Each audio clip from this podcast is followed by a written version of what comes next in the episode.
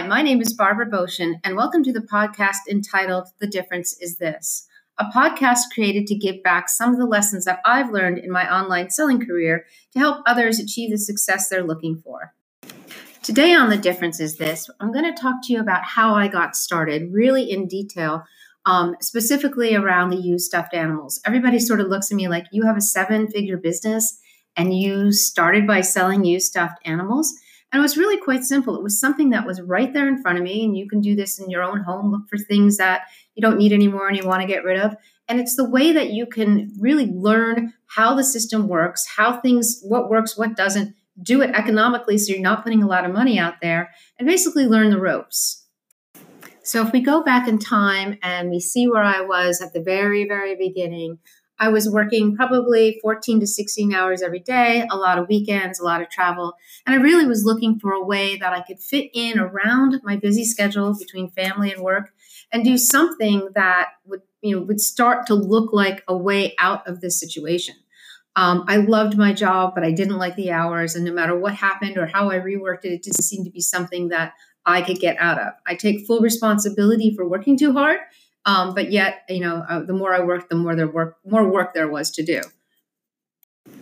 So I was trying to think, like, what could I do? How could I get out of this and find something that was totally flexible that would work around my schedule?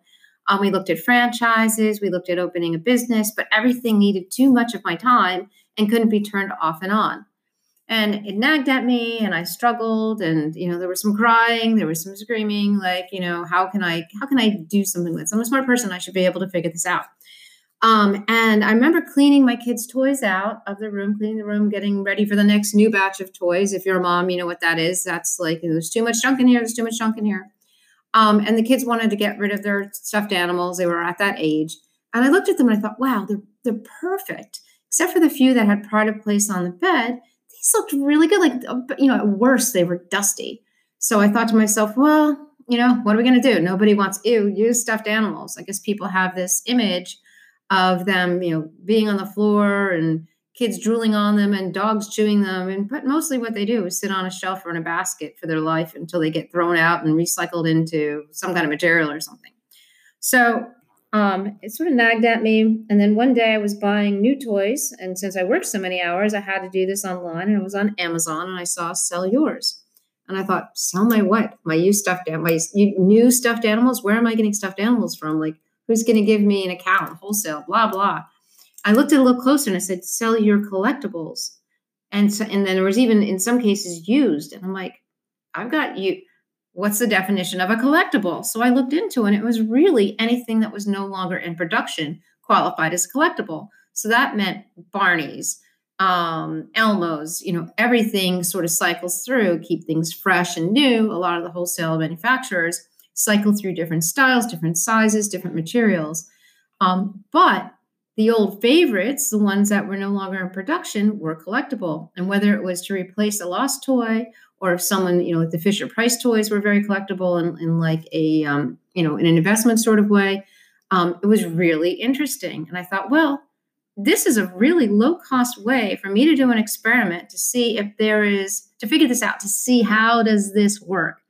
Um, you know and i can turn it off and on. I can you know there was a vacation mode. That looked cool. Um, if i had to travel um, you know it was pretty easy. I could i could ship or not ship whatever. And it would be a great way to sort of get you know cut my teeth on online selling without having to invest um, a lot of time or a lot of money. So I started doing that. And my God, the first, I don't remember what the first item was that sold, but the first item that did sell, I was literally utterly shocked, utterly shocked. And then I was scared. I'm like, oh my God, I hope they know this is a used toy. Uh, collectible, are they expecting it? I, I was panicked. But I said, you know what? It could have been a short lived experiment. You got to take risks in this life. I put it in a bag and I sent it on its way. Now, let me take a moment here. All the toys we sold were in pristine condition.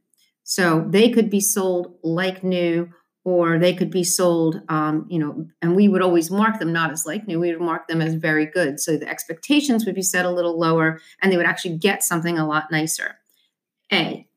B, everything was sanitized. We took um, antibacterial wipes, we wiped everything down, made sure they were air dried, we brushed them, we made sure there weren't any stains on them. any rips, any tears, anything that would get, you know, any in the way of it being in great, great condition. And then we also invested in poly bags so that when it got to you, it wasn't just, you know, thrown in a bag. It was actually, you know, put in a professional looking package and then sent into a white mailer. Um, and what you got, you know, so you had a little aftermarket affirmation that this had been cared for.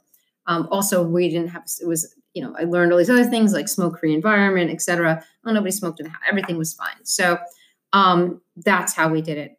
And what was really interesting is that over time, I would be able to find more and more things. I would spend, you know, I'd be I'd be work doing a hundred million dollar budget analysis, and at night sitting on, you know, on the couch with a bunch of stuffed animals, checking them over for stains, checking them over for, error, you know, issues and errors, you know, damage, um, and then throwing them in the listing them on Amazon and then throwing them into a box waiting for them to sell. This is pre FBA because I didn't understand that at the time either. It would probably have been even better at then because it was pretty early on. It was circa 2009.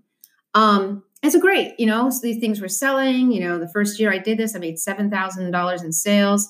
Not huge, but for somebody who's doing this, you know, minimally, it was pretty impressive, especially since these are used stuffed animals. So, so what does this look like ultimately? I, I decided that I would take $500, not a big amount of money, but I said $500 buys a ton of used stuffed animals, especially at that time where they were literally 25 cents a piece. I could put, uh, sometimes you could go to a rummage sale and get a garbage bag full for $5 and you, you know, beanie babies. And, you know, that literally could be two, 300 beanie babies. And it was pretty amazing. And that $500, I did a calculation, turned into $25,000 in sales. So, um, you know, and then you figure Amazon takes a third and you've got your cost, but that's a significant amount of seed money. And it really began the basis for my journey into online.